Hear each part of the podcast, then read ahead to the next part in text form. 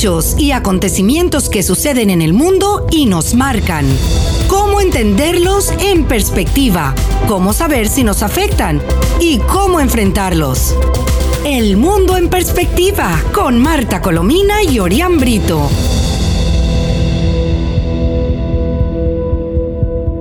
Buenas tardes, estimados amigos. Les habla Marta Colomina y este es el espacio El Mundo en Perspectiva, que transmitimos todos los días a las 7 de la tarde en compañía de nuestro compañero, Orián Brito, y desde las emisoras Mundial 990 AM y 98.7 FM. Les recordamos, como hacemos habitualmente, que también pueden oír nuestras conversaciones en el podcast entrando a la página web actualidadradio.com. Sintonizas El Mundo en Perspectiva con Marta Colomina y Orián Brito.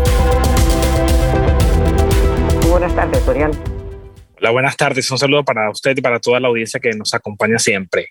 Mira, habrá que hacer una raya donde no se borre, como decíamos cuando éramos, como éramos chiquitos, porque acabo de leer ahora que la Organización Panamericana de la Salud confirma que al fin las vacunas Sinovac y Sinopharm Qué casualidad, las dos chinas, por cierto. Sí, sí. Eh, que van, ya, ya se van a ser enviadas a Venezuela. Y, y, los rusos, por, por cierto, Rusia eh, se excusa ante el mundo, sobre todo eh, ante el mundo de, de, de izquierdas al que ha servido, como es el caso de Bolivia y el caso de Venezuela, porque no ha enviado la segunda dosis. Entonces la pobre gente recibe la primera dosis de la, de la Sputnik y no ha recibido la segunda. Ah, que lo, ah. van a, lo, van a enviar pronto, pero bueno, si ya se pasó la fecha ya, para cuando lo envíe ya, ya, ya se había se venció, pero siempre es claro, siempre la, la, utilizarán, ¿no? Y me, me, eh, preocupa un poquito la cantidad, porque son 2.6 millones de Sinopharm y 600 mil de Sinovac, o sea, 3 millones y algo. Claro, el mecanismo COVAX siempre había dicho que no tenía. Sí, eh, no, y eso fue lo que han pagado, eso es lo que han pagado, no, no son más. Y, Venezuela no entró en la lista de los, de los países que recibió donación del mundo desarrollado. Y, y, preocupa mucho porque el impacto del coronavirus y la variante Delta mantiene prácticamente al mundo otra vez en vilo. Sí, sin duda. Bueno, mira, aquí hay otra, otra información. A los jubilados de PDVSA, eh, para los que no sepan, PDVSA es la empresa petrolera que llegó a ser en, tiempos de la democracia la segunda petrolera más importante del mundo y hoy está en quiebra prácticamente, eh, acosada por, por la corrupción y el saqueo. A los jubilados de PDVSA, pobrecitos, les deben intereses desde el año 2014. Dios mío, van a tener que llamar al doctor Diablo para que les paguen. Bueno, y seguimos con el drama. Tengo, tengo una retaíla aquí grande. Varias zonas de Caracas sin agua por parada de emergencia en el TUI 3 que, no tienen agua nunca porque el sistema hídrico ha, sido tan desatendido como el eléctrico y como el petrolero y como todos. Bueno, resulta que tampoco, tampoco tienen luz porque ha habido un montón de apagones entre ayer, anteayer y hoy. Sí, la gente caminando por, por, por los rieles del metro, hospitales sin servicio, muy preocupante, pues, sobre todo ahorita que está la pandemia, ah, los apagones se, se, se triplican en Caracas todo el tiempo, ¿no? Bueno, por cierto, que en menos de un mes eh, vuelven a aumentar el pasaje del metro, ahora que tú citas metro, ah, de 60 mil a 80 mil bolívares por viaje. Sí, sí, sí. Que, es, que, esto no lo invierten en, en nada. Claro, si, claro, pero si calculamos que el dólar está por encima de 4 millones eh, de bolívares por dólar, eh, resulta que el salario, integral de los trabajadores de Venezuela es de un dólar con 70 centavos de dólar al mes y una, una caja de huevos, de, de lo que llamamos cartón de, de huevos, eh, cuesta 14 dólares. O sea, que el salario no le da ni para un cartón de huevos. No, ni, ni para comprar nada, absolutamente nada, nada, nada.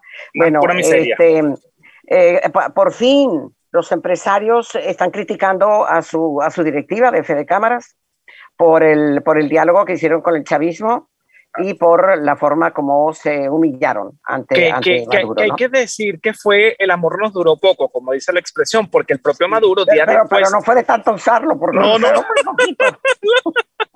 lo usaron muy poco porque el propio Maduro días después había acusado a los empresarios de ser los causantes del aumento de ah, precios y amenazaba con llamarlos a capítulo. no habían pasado ni dos días, sí. No. Bueno, dice, hablando con el gobierno solo podremos lograr migajas, dicen los empresarios. clarísimo. Eh, sí, y, fueron, el, el, texto señala que empresarios y analistas políticos consideran que no tiene sentido que integrantes de la cúpula empresarial se reúnan con delegados de Maduro para buscar soluciones a la crisis económica que ha creado Maduro ¿verdad? Y que el chavismo mm, solo ofrece migajas que además no cumple. Y cuando decimos migajas, no es que estén pidiendo limosna, están reclamando derechos, ¿no? Claro. Eh, esa, esa, esa, es la verdad. Bueno, aquí, aquí lo tengo. Este, eh, lo de que la, bueno, la Unión Europea, ya eso lo habíamos dicho en el, programa anterior, sanciona a la esposa de Daniel Ortega y a otros ah, siete funcionarios, entre, ellos a la presidenta del Tribunal Supremo de Justicia. Sí, sí. Y, y entre tanto, eh, eh, también están atacando, está um, Ortega atacando a la iglesia, ¿no? Así, a la iglesia y sigue reprimiendo y encarcelando a quienes se atreven a participar en su farsa electoral. Y lo llamo farsa electoral porque está claro que allí no hay ninguna garantía para ninguna elección en Nicaragua. En eh, absoluto, Sí, la única Lula, es para... Sí. Lula da Silva, pescando en Río Revuelto, criticó a Ortega en sus últimas declaraciones porque dice que ningún presidente debe mantenerse tanto tiempo en el poder ni creerse eh, indispensable, dice, dice Lula da Silva. Sí, bueno, pero, es que es que figúrate tú y, y porque no dice nada de Maduro. ¿Mm? Que tiene bastante tiempo en el poder. Mira, aquí tengo una, una, una declaración del escritor cubano Leonardo Padura que dice que los cubanos están hartos de esperar una prosperidad que nunca llega. Ay, sí. Sí, la, si la prosperidad se ha llegado, pero es para los componentes del, del régimen del régimen, sí. Sí, sí. La situación en Cuba es gravísima con el coronavirus, sigue marcando, eh, batiendo récords en los casos. Y ayer circuló fotografías de un avión de cubana de aviación donde informaban que los médicos cubanos que estaban en Venezuela regresarían a la isla. ellos lo ponen, por supuesto, en su parte idílica a, a, batallar contra la pandemia, pero la situación es grave en ciudades como Matanza, en, eh, en Santiago de Cuba, porque los hospitales colapsados, los, los pacientes denuncian que los mandan a su casa sin medicamentos. ¿Tú crees, por ejemplo, y yo sigo insistiendo porque lo digo en cada programa que sacamos el tema a la conversación, ¿no? Eh, ¿Tú crees creo que ya son siete militares, ¿no? Ya no son seis, son siete. Sí, son siete. Los que habrían muerto, bueno. Eh, ¿Tú crees que esos tipos eh, eh, adheridos como están al, castrismo no fueron los primeros vacunados? Seguramente. Ah, y fueron vacunados con las dos dosis, ¿verdad? O con las que pongan, las tres o las que pongan. Porque han muerto, yo sospecho que tienen que haber muerto como no hayan sido asesinados por el régimen porque se alzaron, cosa que sobre la cual no hay ningún indicio. Eh, lo, que está ocurriendo es que murieron de COVID. Y ahora, eh, eh, figúrate tú que a los que se, vacunan con vacunas como Dios manda, reconocidas internacionalmente, les puede dar en efecto frente a la aparición de la segunda variante de, como es la Delta, muy fuerte, el caso del secretario general de, la OEA que le dio a, otra, otra vez COVID, pero que no tiene síntomas, no, no está grave y no va a morir de COVID. Lo que sí sabemos es que los que no se vacunan y les da COVID van a morir de COVID, o los que se vacunan con la vacuna que están poniendo en, Cuba. Y que en Cuba. Creo que es la única conclusión que es posible sacar, ¿no? Sí, por cierto que en las últimas horas el Senado de Estados Unidos aprobó una resolución condenando las violaciones a los derechos humanos cometidas por el régimen castrista y hoy tanto senadores y congresistas se van a reunir aquí en Florida con el exilio cubano porque siguen muy activos buscando sí claro pero el problema es que esa declaradera de, declarar las personas no gratas y, y no te quiero y, condenar y manifestar su preocupación. que les den por donde les duele en el estómago y en la afluencia de recursos que les corten los recursos a ellos ¿Eh? y, bueno, y, claro, el, el, problema es que simultáneamente se le cortan los recursos al pueblo cubano, porque como son el, el régimen está, está, compuesto por una pandilla de ladrones, si les mandan remesas se las van a coger para ellos. Claro, claro. ¿Qué es, lo, ¿Qué es lo que han hecho exactamente? o que, que, le cobran un derecho de pernada al, al, al, llegar la al llegar la reserva a las la, las remesas, sí. Las remesas y entonces no, no, no hemos adelantado nada, ¿no? Bueno, mira, eh, se van a solucionar los problemas en Venezuela. Te voy a ¿Ah, dar sí? Caracas tiene un nuevo nombre para la Avenida Norte y Sur 4. ¡Wow! ¿Y qué nombre es? Espera, José Vicente Rangel. Vomitivo, ¿verdad? No, no, y lo iba a decir, pero esperé que usted lo dijera. No, no. No, no, no, no, no. qué personaje. Y qué, qué, qué, qué, intento de cambiarlo todo, ¿no? Todos los nombres, todo, todo. Ellos necesitan de acabar con... Un personaje que José Vicente Rangel tenía una, una inteligencia maléfica. Era un hombre astuto, tremendo, eh, voraz, voraz, sí, sí, sí. ¿Y lo dice usted que lo conoció? sí, yo lo conocí y lo sufrí también, sí, sí. Este, mm, eh, pero fíjate, hay otra noticia aquí que, que uno, uno se conduele. Freddy Guevara, tiene una arritmia eh, que, oh, cardíaca, claro está, que ha empeorado sobremanera y está haciendo la alerta a su abogado porque sigue secuestrado, sigue sin dejar el, régimen, sin dejarle ver ni a familiares ni, ni, a, ni a defensores tampoco. Está secuestrado, yo creo que no hay otra forma de decirlo. Y por cierto, ahora, ahora esto lo vas a dar tú. No sé si quieres decir la palabrota que dijo la, la miliciana, pero esta tú me lo enviaste y tú lo vas a ah, decir. sí, sí. Graban a miliciana recogiendo la basura en el Zulia. Están, comiendo los milicianos comiendo basura en el Zulia, ¿no? Pero lo más triste... a ese hijo de... De P. Digo la P. Digo la P. Digo la P. Ahora, lo triste de todo eso es que además del video se hizo viral, la obligaron a grabar un video pidiendo disculpas, escuché esto, y después la despidieron a la pobre señora. La despidieron y dije, además aseguraron que le iban a tratar como demente. No, no, no, espera un momentico. Además, no solamente la despidieron, sino que termina muerta en algún lugar.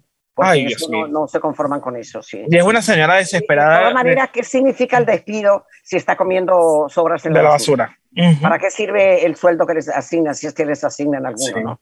sí pero bueno, ya decía que, que, estaba allí por, por un sueldito y por una cajita clap. O sea, que eso es su único mecanismo de. Qué increíble cómo utilizan la miseria y la necesidad para dominar a la gente. Es, es asqueroso. Bueno, aquí está otra cifra eh, este, que es peluzna, ciertamente. Al menos 92.000 92 médicos y científicos venezolanos emigraron de Venezuela. Lo dice el diputado Carlos Valero. Y por eso Maduro, a quienes le da el título de médicos integrales, que no son médicos ni nada, le pide que no se vayan. Pero piden que no se vayan. Les debe haber dado alguna pequeña eh, cosa de, de, cuidados intensivos, de cosa mínima. Básico. Y el, resto, es ideologización de la barata, de la que dan en Cuba, de la que dan en, están dando en Bolivia y en otros lugares, ¿no? Así que sí, sí, sí. Bueno, mire, por este, cierto, eh, como tips voy a agregar la, la, muerte de, la de una niña, Miurka Ochoa. Ella, ella participó en un encuentro con la Comisión Interamericana de los Derechos Humanos. Ella estaba esperando un trasplante y denunciaba que como desde el régimen de Maduro se suspendió el programa de trasplante desde el 2007. Están el régimen de Maduro, la culpa y están echando la culpa a, la, a, las sanciones, que no es cierto, sino simplemente porque Maduro ha, ha, destrozado absolutamente todo lo que toca. Es como, como, como eh, como Atila y, con caballo y todo, con, su caballo. Eso no, no, no ha perdonado absolutamente nada. Eh, y, la, y, la, niña esperaba un trasplante y decía que muchos compañeros se habían, habían muerto. Eh, pobrecito, ¿no? ¿Quién paga por eso, no? Pero déjame decirte que han muerto en lo que va de año más de 30 niños esperando algún tipo de trasplante o esperando um, cualquier tipo de atención médica. O sea que no es eso solo, lo que pasa es que es información que lo ocultan, porque acuérdate que una de las características de la, de la, de la dictadura de Maduro es que hace más de, de 10 años que no dan ni una sola cifra en materia de, de, de, muerte infantil, de, deshidratación, de muerte sí, de nada, ninguna, ninguna estadística, ninguna, ninguna. Ni del Banco Central, ni de salud, ni de educación. La, el, abandono escolar es aterrador aterrador. Los niños para, para, andar pidiendo limosna, para meterse enseguida a delinquir. Es una cosa terrible. Y de todo eso no hay ninguna, ninguna estadística, absolutamente ninguna. Y oye, esta otra. Eh, envío de remesas en Venezuela, que eso es mundial, cayó en casi 56% por la pandemia. Claro. un economista. Y, y, dice, por cierto, respecto a lo de la joven que acabo de comentar, la relatora de la Comisión Interamericana exigió al régimen de Maduro reactivar trasplante y garantizar la vida de los niños en Venezuela. Acaba de. Entra por un oído y le, sale por el otro. Olvídate. Lo mismo que todas las, las, recomendaciones de la Corte Penal, eh, no, de la Corte Penal, no, de la, de la Corte Interamericana. Interamericana de, los Derechos Humanos. Bueno, aquí tengo, fíjate, expertos de la OEA, un grupo grande de expertos de la OEA están urgiendo a la Corte Penal Internacional que avance con el caso de Venezuela. Porque dice que cualquier retraso produciría mayor, mayores daños todavía, porque Maduro sigue cometiendo los crímenes de lesa humanidad. Es un panel de expertos internacionales independientes de la OEA eh, y son expertos en materia de crímenes de lesa humanidad y instó este, este pasado lunes a la Corte Penal Internacional a avanzar en el caso de Venezuela y reiteraron eso del retraso. Y fíjate tú que eh, varias ONG señalan que la, la, CPI sigue siendo la única esperanza para sancionar a Maduro. sin embargo, se están diciendo muchas cosas que no son. El, trabajo propiamente investigativo para determinar eh, em, eh, si se cometieron crímenes de lesa humanidad, eh, ya, hasta ahora han estado estudiando justamente todo, toda la, información y sobre todo los estudios que han llegado de la ONU, tanto de, la investigación, de los investigadores independientes como de la propia, de la propia alta comisionada. ¿no? y, y, también le informó, por otra parte, comparte estos tips eh, informativos, que la, la, Organización Internacional de la Policía Criminal, Interpol, reactivó hace minutos la alerta roja para la captura del jefe de la disidencia de la FARC, Iván Márquez. Está solicitado ah. por cargos de homicidio, desaparición forzada de menor de edad. No, y está desaparecido, ¿no? Sí, señor. Sí. sí señor. Bueno, pero, lo, que, lo que te quería decir es que la CPI sigue siendo la única esperanza para, para, sancionar a Maduro, como están diciendo la gente de la ONG, ¿no? Y por cierto, que hoy aparece una información de que el día, ¿a qué día estamos hoy? hoy, hoy, es 4 de agosto. Está, ah, 4. Bueno, 4. Pues el 13, supuestamente, el día 13, eh, va a ya emitir la sentencia definitiva la, la, la Corte de, de Cabo Verde. De Cabo Verde, ¿no? Amén.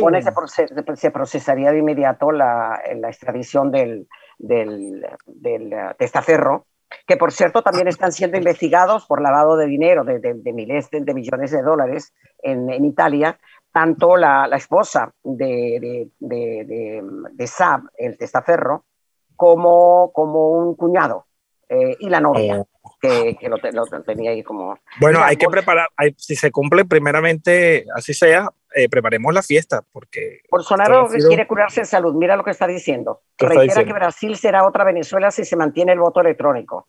Y yo lo creo. Ustedes que ya, ya, sí, con los artilugios um, extraordinariamente eficaces, eh, eh, para expertos que, que, no dejan huella, porque son crímenes que no dejan huella, este, en, materia, en materia informática, yo creo que los votos deberían ser manuales. Y te voy a decir una cosa, en países muy desarrollados, eh, este, que además eh, em, em, cuentan los votos con una rapidez enorme, con la presencia de todos los partidos, eh, están optando por el voto manual justamente por eso. Bueno, yo, yo creo que una buena observación, no sé, coincido con usted, lo que pasa es que los tiempos han cambiado y la, la digitalización en sitios remotos, por ejemplo, es complejo hablar de voto automatizado pero eh, creo que el mundo se, se afinca. Aquí en Estados Unidos el debate está abierto, por supuesto, después de la elección. No, no, es que luego después de la discusión y lo que, lo que en el mundo de eso es, es así. Y, de que hubo irregularidades, hubo. La primera es eh, el hecho de no permitir que en la región donde, donde dominaba Trump o en la región donde, donde dominaba Biden, no había testigos de, de, cada uno de los contrarios y eso no es posible. Es decir, ah, eh, eh, la, la, la, pasión política debe, debe, debe ceder ante el destino de, porque están jugando con la voluntad del pueblo, del pueblo norteamericano o del pueblo eh, venezolano, del pueblo que sea. O sea, eso es una cosa muy grave. Mira, aquí hay una información que nos da pie para entrar a hablar de lo que yo te decía hoy en la tarde cuando conversamos telefónicamente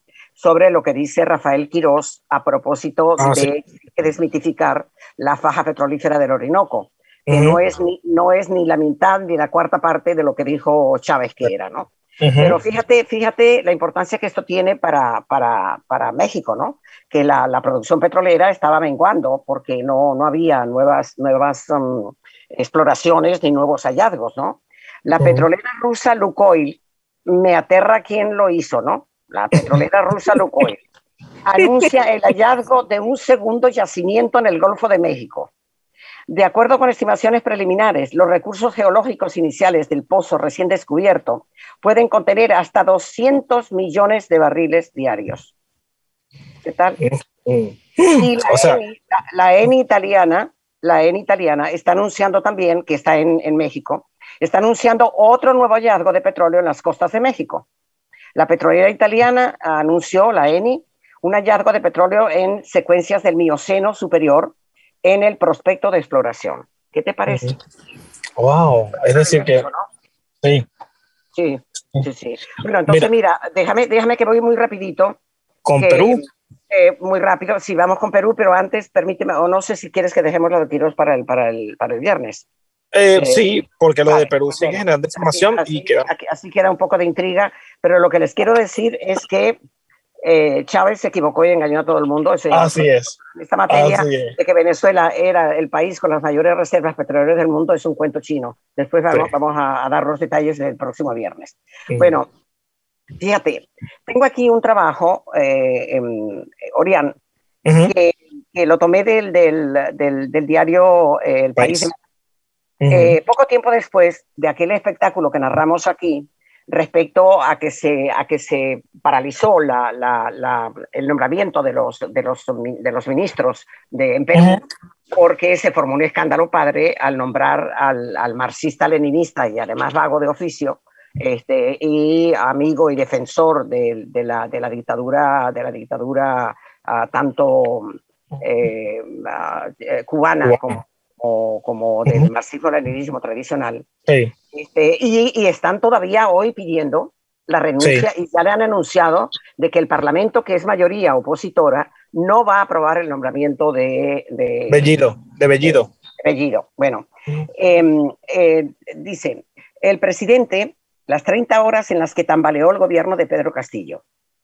¿Se acuerdan que en la última, en, la, última narración que les hicimos, eh, no había nombrado nada más que al, primer ministro, Abellido. Sí, Abellido. Nosotros nada, se le, renunció de, de los, de los, um, de los algunos de centro y de los más, uh, dijéramos, sensatos y de los que tenían mayor apoyo popular. Corrieron. Renunciaron, le dijeron que no iban a aceptar con, con, el nombramiento de un primer ministro de esa, de esa clase, ¿no? Bueno, pues el, el presidente obligó a el eh, Castillo, reunió a todos ellos les hizo delante de los dos candidatos que habían, que habían renunciado, tanto Franque, que lo nombró ya, ya lo nombró ministro de Economía, y el otro que se me escapa, y Torres, que es un jurista muy reputado, aparentemente. Bueno, el presidente eh, Castillo hizo rectificar las posturas radicales de su primer ministro para que los moderados accedieran a integrar el gabinete, figúrate tú. Perú y los mercados vivieron con incertidumbre la primera crisis del profesor de escuela Vimos en programas anteriores que la moderación con la que había encarado Pedro Castillo la segunda vuelta de las elecciones desapareció con solo nombrar a este personaje como Bellido, ¿no? Bueno, resulta que mm, eh, tanto, tanto eh, eh, Aníbal Torres como Pedro Franque aceptaron ser el, este segundo ya ministro para, de Economía con la promesa de que, de que se se pidieran perdón y dijeran que no, no, no estaban defendiendo eso, lo cual es, es mentira porque lo siguen defendiendo. Y, uh, y, el, y, el otro, el Aníbal Torres, ¿no? Lo que no esperaba el nuevo presidente, cuando, cuando estábamos narrando la pasada en programas anteriores, eh, era encontrarse, cuando llegó después de nombrar al, al primer ministro, una rebelión eh, enorme, tanto la de Franque como la de Torres. Y ah, le cayó la prensa encima a dentelladas, pero, pero bueno, algo verdaderamente terrible. La ceremonia se retrasó más de tres horas. El país sí. estuvo Franque abandonó el lugar, después lo tuvieron que ir a buscar a su casa y... y, ¡Qué desastre! Y bueno, em, pero Castillo por ahora enderezó el rumbo, pero claro, mmm, nadie, nadie lo cree hasta el punto de que eh, fíjate, aquí hay otro titular que publica hoy el diario español La Vanguardia. Castillo apuesta por el pragmatismo al completar el nuevo gobierno peruano. Y se refiere justamente a estos dos personajes que yo les acabo de citar, ¿no? El, que está, el que se está molestando un poco es Vladimir Serrón, que es el dueño del partido, partido. y que en el fondo, cuando contenta un poco a la opinión pública y a la mayoría un poco, eh, dije un poco y así es, este, eh, le, le, le, salta encima el Cerrón, que es una fiera marxista-leninista terrible, con, con un, un, pasado espantoso, y además um, partidario también de Sendero Luminoso, algo, algo sí. verdaderamente terrible, ¿no? Y, y, y el, y apología del terrorismo, sí. e incluso eh, en el, el, caso, por ejemplo, de Bellido, no solamente hace constantemente apología del terrorismo, es que incluso ha sido investigado por la misma Policía Nacional. Claro. De, de, de y, modo y, que... Y ese Congreso, que es mayoría, hace minutos, va a solicitar crear una comisión para fiscalizar, escucha eso, la transparencia de Pedro Castillo, porque denuncian eh, por las presuntas irregularidades o ilícitos que se puedan haber cometido, ya que el presidente, como no quiere gobernar desde la casa, desde la, la mansión presidencial, desde el Palacio de Gobierno, ha decidido tomar reuniones fuera del Palacio y eso lo ha sido ya condenado por la, control, por, la Contraloría. Es un surrealismo político rayano en, en la, en la estulticia, ¿no? Completa. Porque fíjate tú lo que significa eh, que... Mm, tú sabes una cosa que me dijo un amigo eh, que, que sí está despachando desde la Casa Pizarro, pero que se está buscando otra cosa. Bueno, según, el, documento de la Contraloría dice que en estas reuniones de Castillo no hubo ningún registro, no hubo ningún registro, ni ningún tipo de información sobre lo, no se tuvo conocimiento ni ningún tipo de reunión, ni de las visitas, ni de la agenda, algo que para ellos eh, dificulta o, carece de transparencia. Sí, mira, y terminamos con el caso de, de, Perú, con um, otro, otra, otra joya, el ministro de Exteriores, Héctor Béjar Ah, que hablamos que tiene entradas a, porque no le pagó la mantención a los hijos y a la, cuando se separó de la mujer y etcétera, etcétera. Bueno, él, él, es catedrático eh, eh, universitario y em, eh, fue fundador de la década de los 60 de la efímera guerrilla peruana, el Ejército de Liberación Nacional, durante la, la, dictadura del general Juan Velasco Alvarado. El nuevo gobierno necesita ser respaldado por el Congreso de mayoría opositora. Pero fíjate tú que este ministro de Relaciones Exteriores ya señaló no reconocer a, Guaidó como presidente interino Maduro. Este, y uh, reconoce a Cuba, por supuesto, y va a mantener muy afectuosas relaciones con Cuba. Y bueno, el que nace barrio. Un aliado más de la dictadura. Que le faje chiquito, como decimos en Venezuela, es decir, es marxista-leninista, y así van a actuar todos ellos hasta que reviente la sociedad peruana. Eso es el caso, ¿no? Sí. Bueno, nos despedimos. ya es hora de despedirse. Ya es hora Hay que estar muy pendientes, aun cuando no creo que hasta ahora hay nada, de la negociación entre el régimen de Maduro y la oposición, que aparentemente ya, ya han decidido que sí, que van a ir entre el 10 y el 20 de, de, de agosto a, México. Este, y vamos a ver qué es lo, lo, que hay, porque de parte de la oposición saben que con Maduro no hay garantía ninguna en la negociación, pero Estados Unidos está muy atento a también establecer estrategias que permitan que Maduro no crea que le va, se le va a levantar una sola sanción si no garantiza una garantía. eso, eso, para el próximo programa seguro va a haber más información sobre esto. ¿Cómo? Seguro que para el próximo programa va a haber más información sobre esta negociación. sí, sí, porque ya se, definitivamente se acerca la fecha, claro. Sí, sí habrá más información de todo, porque eh, se acerca mucho la elección eh, nicaragüense que cada vez se pone peor, peor también. Sí, así es. Bueno, nos despedimos. Gracias amigos por la atención que nos dispensan cada día y hasta el próximo viernes. Hechos y acontecimientos que suceden en el mundo y nos marcan cómo entenderlos en perspectiva, cómo saber si nos afectan y cómo enfrentarlos. El mundo en perspectiva con Marta Colomina y Orián Brito.